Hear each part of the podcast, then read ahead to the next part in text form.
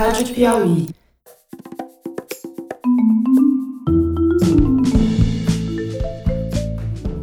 Sejam bem-vindos ao Maria Vai com as Outras, um podcast da revista Piauí.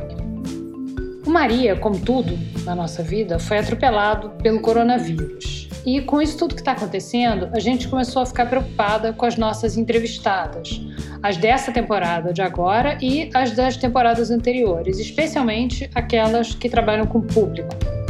Então hoje a gente vai ouvir como estão algumas delas. Mas antes de começar o programa, eu quero pedir a tua colaboração para um episódio especial do Maria. A gente quer ouvir você, a gente quer saber quais são as suas dicas de como atravessar a quarentena e a pandemia. O que você está fazendo para ficar saudável, tanto física quanto mentalmente? Você tem filhos e o que que você está fazendo que funciona para distrair as crianças? E como você responde às perguntas que as crianças fazem? Você mora sozinha? Quais são os truques para lidar com a solidão? Ou você está achando ótimo ficar sozinha? Você mora com um companheiro ou uma companheira ou outros membros da família? Então, como é que você faz para não esganar todo mundo na sua casa e não ser esganada por eles? Você é dessas pessoas que estão aproveitando a quarentena para aprender uma coisa nova? Ou não tem conseguido se concentrar em nada? Isso porque a nossa ouvinte, Camila Souza, por exemplo, comentou o seguinte na página do Maria no Facebook.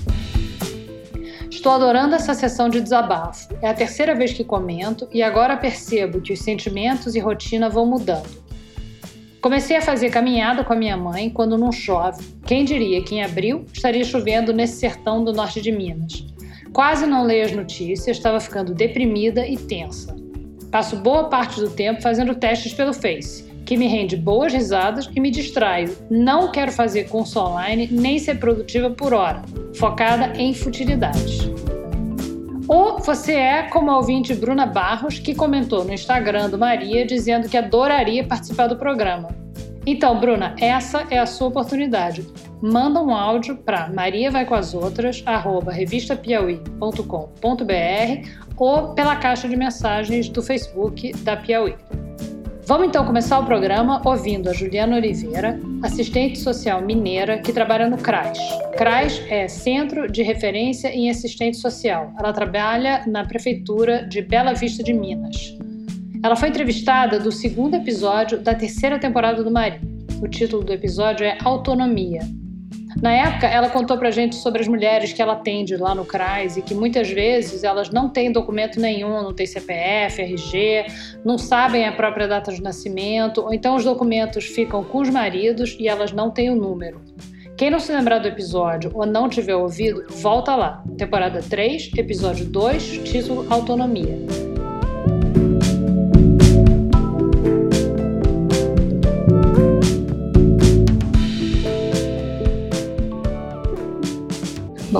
Quando eu gravei a minha primeira participação no podcast Maria Vai com as Outras, eu tava começando a engatilhar minha vida para deixá-la do jeito que eu queria, porque eu sabia que 2020 ia ser um ano decisivo. Então, a primeira coisa que eu estava fazendo já naquela época, em termos de vida pessoal, era cuidar da minha saúde mental.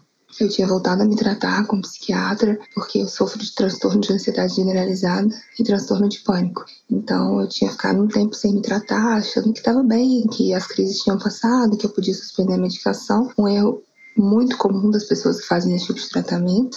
E eu cometi esse erro e percebi que não estava dando certo. Eu estava muito mal e aí eu tinha voltado para os tratamentos. Junto com o tratamento do psiquiatra, o tratamento com remédios, ele me indicou praticamente, me obrigou, digamos assim, a ir para academia e foi a melhor coisa que ele fez, porque realmente faz muita diferença na saúde mental, o cansaço físico, a produção de endorfina e esse contato mesmo com o seu corpo, aquele tempo que você tira para você. E assim eu tava fazendo. Tava super empenhada na academia e descarregando todas as minhas tensões lá e de quebra ainda tava ficando com o corpo perto do que eu considero legal e do que eu quero para mim. Então eu já estava ali focada em descarregar as energias ali, porque 2020 era o meu último ano de faculdade, era o período de eu completar o meu estágio, era o ano de começar a prestar concursos e procurar vagas de emprego. O meu trabalho, o meu curso, a minha profissão é majoritariamente em serviço público. Então eu ia correr mesmo atrás de concursos, processos seletivos, que eu sabia que 2020 ia ter vários. Então, assim, era um ano mesmo de virada de página. E aí veio a pandemia e a quarentena, que ela não pode fazer, porque ela sai para trabalhar todo dia. As coisas começaram a chegar aqui perto de nós e eu fiquei muito preocupada porque os meus pais são no grupo de risco. O meu pai e a minha mãe têm mais de 65 e são hipertensos. Então eu fiquei muito preocupada. Eu falei, meu Deus do céu, eu vou contaminar os meus pais. É só nisso que eu pensava. Eu não pensava em ficar doente. Nem eu nem minha irmã, a gente não pensa em ficar doente. A gente pensa em contaminar os dois. E é muito difícil manter o meu pai em casa, porque a gente fala para ele, pai, fica em casa, não sai, fica quieto. Mas ele mora sozinho, então ele reclama muito do isolamento, porque quando ele tá numa vida normal, ele sai, ele pedala, ele vai pra igreja, ele tem uns velhinhos que ele faz caridade e ajuda muito. Então ele tá sempre muito ativo. E aí, no isolamento social, ele tava realmente isolado e isso tava fazendo muito mal para ele. A minha mãe, a gente conseguiu deixar mais quietinho em casa e a gente entrava e tomava um banho de álcool já na garagem, já tirava a roupa da garagem, lavava tudo para poder entrar em casa. E aí assim a gente foi levando. As coisas chegaram aqui no interior, o comércio fechou, eu não parei de trabalhar em nenhum momento, eu não tive nenhum dia de quarentena e era muito estranho porque eu pego quatro ônibus por dia pelo trabalho, que eu trabalho em outra cidade, né? Eu moro em João Boulevard, trabalho em Bela Vista de Minas. E nesses quatro ônibus era sempre um clima tenso, alguém esbarrava no outro, já ficava aquela coisa, desculpa, aquele constrangimento. E eu comecei a usar máscara mesmo antes de ser obrigatório, mesmo antes da OMS recomendar. Eu sabia que eu estava fazendo uma coisa que não era recomendada, mas eu me sentia mais à vontade assim. No trabalho, é, álcool gel o tempo todo, e orientando as pessoas a ficarem longe, e assim nós fomos fazendo. E aí, de repente, no dia 1 de abril, no meio do coronavírus, dessa confusão toda, a minha mãe, que já era um alvo de preocupação, sofre um infarto. E aí o hospital daqui não deu conta do caso dela, foi transferida para Belo Horizonte, ficou na UTI lá da Santa Casa por dias. E ela ficou 17 dias internada em completo isolamento, porque ela não podia receber nenhum tipo de visita, porque ela era triplamente do grupo de risco agora, né? Era idosa, era hipertensa e cardiopata. E aí a gente ficava desesperada. Eram só notícias por telefone, ou quando alguma enfermeira, a gente fez amizade com algumas pessoas, a minha irmã fez amizade com algumas pessoas que passavam umas informações extraoficiais pra gente, mas eram 17 dias de angústia, sem saber como que ela realmente estava. Às vezes ela mandava uma mensagem pelo WhatsApp, às vezes o WhatsApp não podia. Quando ela estava na enfermaria, ela tinha acesso ao telefone, quando ela estava na UTI, não. Então foram dias de muita tortura psicológica, além da tensão toda do mundo, a gente estava vivendo uma tensão interna. Aí na semana passada ela voltou para casa e a nossa vida pessoal tá voltando aos poucos ao normal. Eu sigo tomando banho de álcool na garagem, lavando os pacotes todos de amendoim, de biscoito, de tudo. A minha mãe não recebe nenhuma visita, nenhuma amiga dela pode visitá-la em casa, mesmo porque todas as amigas dela também são no grupo de risco. A gente não pode expor nem a minha mãe nem as amigas na minha vida pessoal é, tá tudo parado, porque eu não posso ter acesso aos meus amigos, a minha academia tá parada, a minha faculdade tá parada, a vida social, tá tudo parado. A terapia tá sendo online. Foi realmente assim um baque. Eu estava antes muito ligada em todos os noticiários e assistindo tudo, e vendo imprensa internacional e assistindo documentário, toda notícia que eu tinha eu estava consumindo loucamente, mas começou a me fazer mal. E eu percebi que não ia dar certo para mim que eu quero me manter informada só mesmo no limite de não me tornar ignorante, de não me tornar alienada. Mas eu não posso me aprofundar muito nesse tema específico do corona e da pandemia, porque isso estava me fazendo muito mal. Ela falou também sobre o que ela acha que vai acontecer quando tudo isso passar. Eu não acho que nós vamos sair disso melhores. Eu não acho que ninguém vai se transformar demais, como eu tenho visto muitos textos aí essa positividade tóxica das pessoas, porque obriga que você seja positivo o tempo todo, que você seja produtivo o tempo todo. Eu não acho que a gente vai sair disso melhor. Eu tenho medo, inclusive, de que a gente saia pior, porque quando as coisas voltarem ao normal, às vezes a gente pode começar a tirar o atraso de tudo. Sei lá, eu tenho tentado ser positiva, mas eu tendo a ficar bem mais na parte realista da coisa. Como ficou a vida profissional dela trabalhando na linha de frente como assistente social? A área da assistência social tem sido uma das áreas mais exigidas nesse período de pandemia, porque é normal que as pessoas fiquem mais vulneráveis, mais necessitadas, mais carentes em períodos de crise. E o Brasil já vinha enfrentando uma crise econômica, como eu disse, muitos desempregos, muitas pessoas não conseguiam se recolocar no mercado formal. E aí agora veio o corona e as coisas pioraram bem. Os pedidos de cesta básica já vinham aumentando consideravelmente e as cestas básicas não são distribuídas assim a qualquer pessoa que pede, né? As pessoas chegam para assistente social, para psicóloga que trabalham comigo, expõem sua situação, explicam a situação da família, elas fazem uma visita à casa e tentam estudar ao máximo a situação para evitar fraudes e também para ser justo, né? E aí elas conseguem as cestas para quem tem o não direito de acordo com os critérios do nosso município. E aí, quando o corona veio, pouco tempo depois o governo começou a dizer que seria criado um benefício, apelidou de Corona Voucher, eu particularmente odiei esse nome, mas apelidou assim. E aí começaram a pipocar as notícias da imprensa, né? Vai ser 200 reais, vai ser 500, vai ter, não vai ter, qual vai ser o critério? Na área onde eu trabalho, as pessoas trabalham muito informalmente. São diaristas, são pessoas que trabalham com artesanato, com reciclagem. Então, assim, realmente eles não tinham o que fazer. E aí nós começamos a investigar como seria esse auxílio emergencial, o governo lançou nada nos foi explicado. Não teve um curso de capacitação, não teve uma orientação formal, uma regra que foi passada para todas as assistências sociais, pelo menos aqui a gente não recebeu. Se teve, eu não sei, mas aqui a gente não recebeu.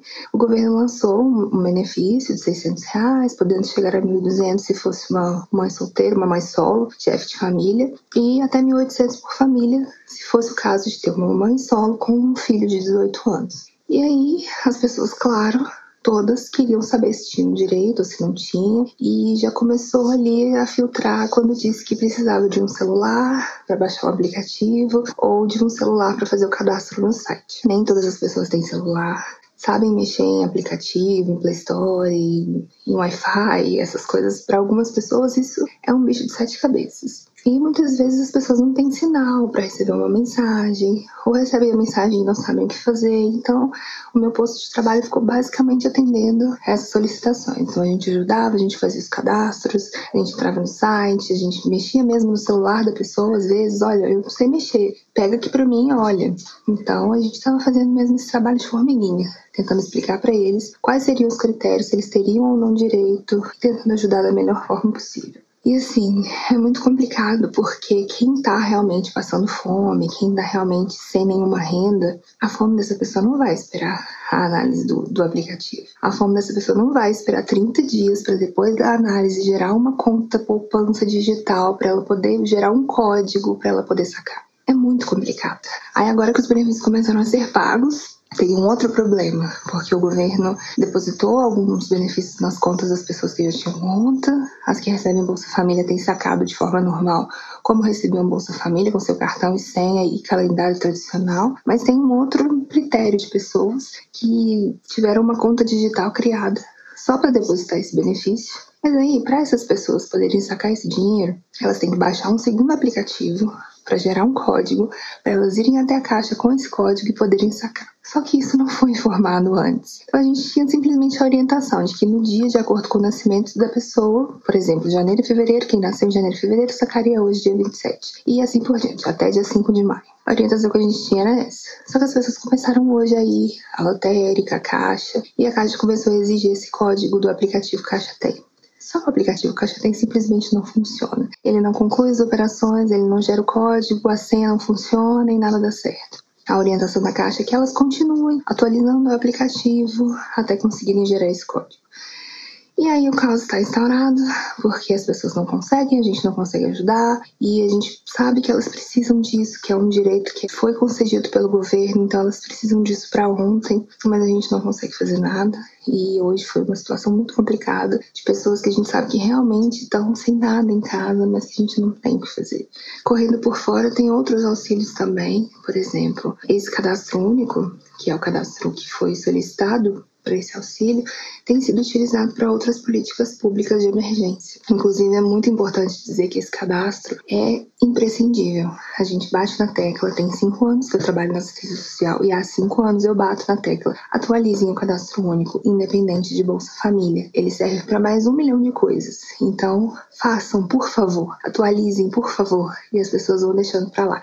Então, agora, eu acho que está sendo muito bom porque todo mundo está vendo a importância do cadastro único. Ele está sendo usado, foi usado para o auxílio emergencial, está sendo usado em Minas Gerais pelo governo do estado, que vai conceder um Bolsa Merenda, que é 50 reais por estudante da escola estadual de famílias de baixa renda, famílias que têm renda per capita de até 89 reais por pessoa. Então é um segundo programa que está sendo usado, o cadastro único. Tem a tarifa social de energia elétrica, que a Companhia de Energia de Minas Gerais está concedendo gratuidade ou disponibilidade de parcelar as contas, mas só para pessoas que estejam cadastradas no cadastro único e na tarifa social de energia elétrica, que é um programa que mensalmente dá um desconto para as famílias de baixa renda que tenham um consumo específico. Então, assim, o cadastro único é a porta de entrada mesmo para as políticas públicas atuais. Eu espero muito que as pessoas entendam e daqui para frente pratiquem a atualização constante do cadastro único, porque ele é ele é muito bom, é maravilhoso mesmo. Ele serve para tarifa social, como eu já disse, para o Bolsa Família, para inscrição em concurso público de forma gratuita. É, políticas sociais do município também estão sendo planejadas através dele. Enfim, ele é realmente a porta de entrada para diversos setores. Saúde, educação e assistência social se baseiam nesse cadastro único. Então é muito importante que as pessoas façam daqui para frente e entendam que o governo federal precisa conhecer as pessoas para poder trabalhar em cima dessas pessoas. E como poderiam ser planejadas as políticas públicas de assistência à população daqui para frente?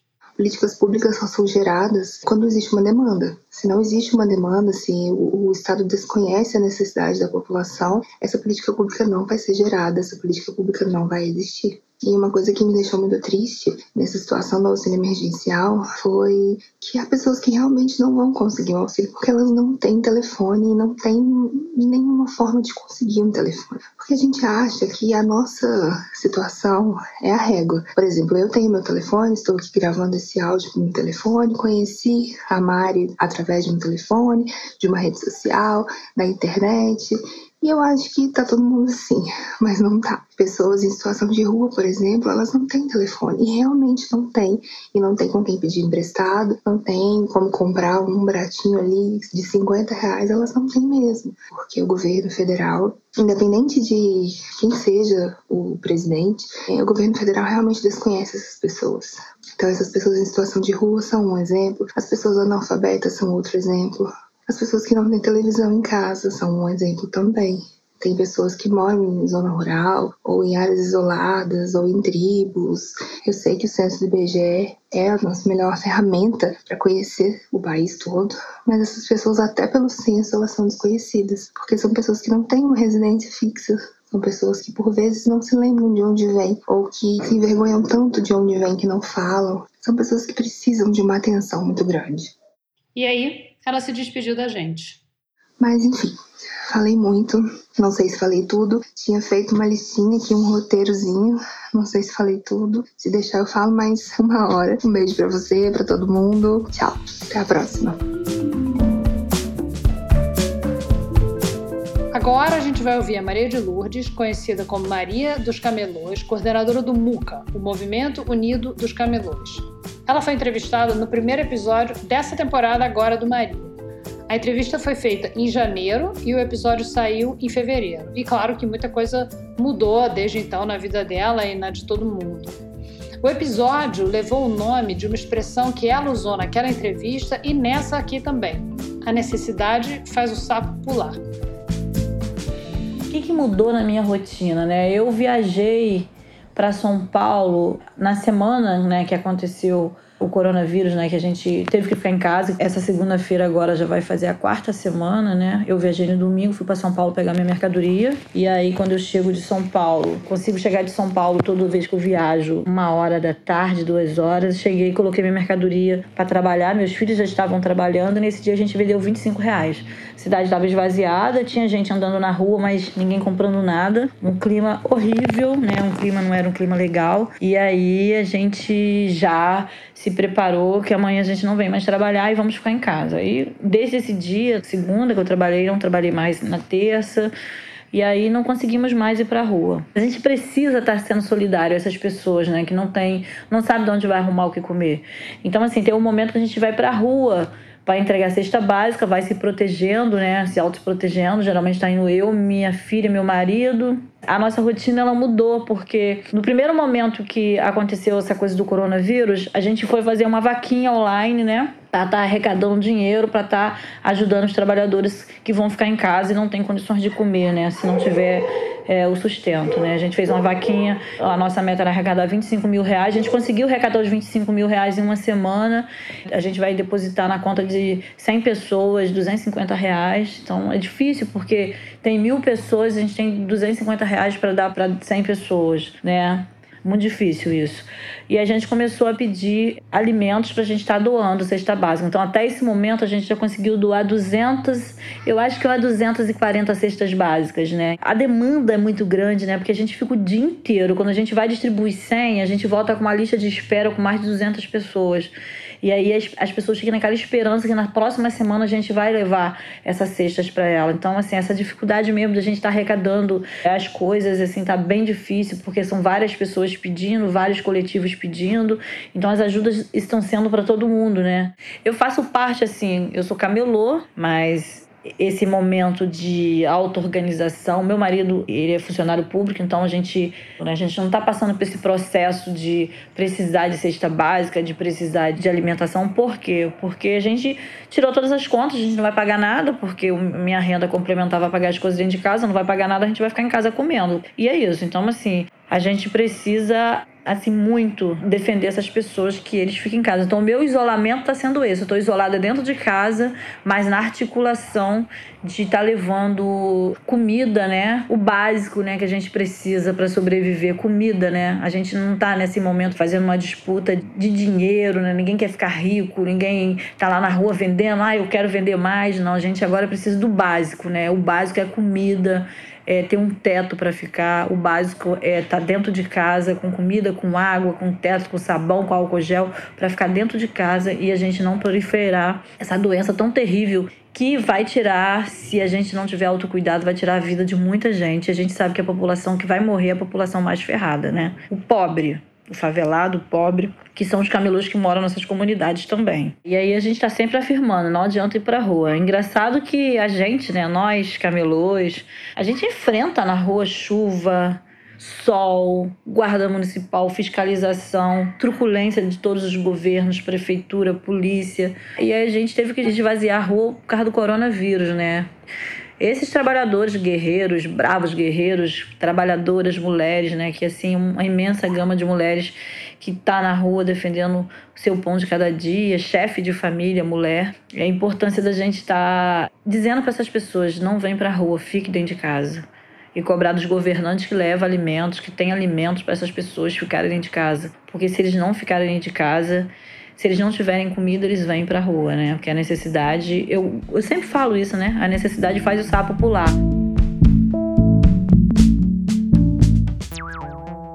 O Maria Vai com as Outras é um podcast da revista Piauí e, como eu sempre repito aqui, assinem a revista para nos apoiar. E aí vem contar pra gente, porque a gente quer poder se gabar pro pessoal da revista. É só ir na página revistapiauí.com.br e clicar em assine no topo da página. Foi o que fez a ouvinte Yumi Sakati, que comentou o seguinte no Instagram: Ó, pode se gabar com o pessoal da revista. Assinei por dois anos depois que você falou. Lembra, os podcasts só são possíveis por causa das assinaturas da Piauí, ou algo assim. Aí eu pensei, não posso ficar sem meus podcasts favoritos. Fui lá e assinei. Amo! Obrigada, Yumi! O Maria Vai com as Outras é uma produção da Rádio Novelo para a revista Piauí. Nós gravamos dos nossos estúdios Cabaninha de Quarentena, mas a equipe é a mesma de antes da pandemia, cada uma trabalhando na sua casa. A coordenação geral é da Paula Scarpim, a edição do som é da Cláudia Holanda. A Mari Romano fez a releitura da nossa vinheta. A finalização e a mixagem são do João Jabás. Nossa produtora é a Mari Faria. A coordenação digital é da Kelly Moraes e a Ana Beatriz Ribeiro é a editora de redes sociais do programa. Eu sou a Branca Viana. Muito obrigada e até o próximo episódio.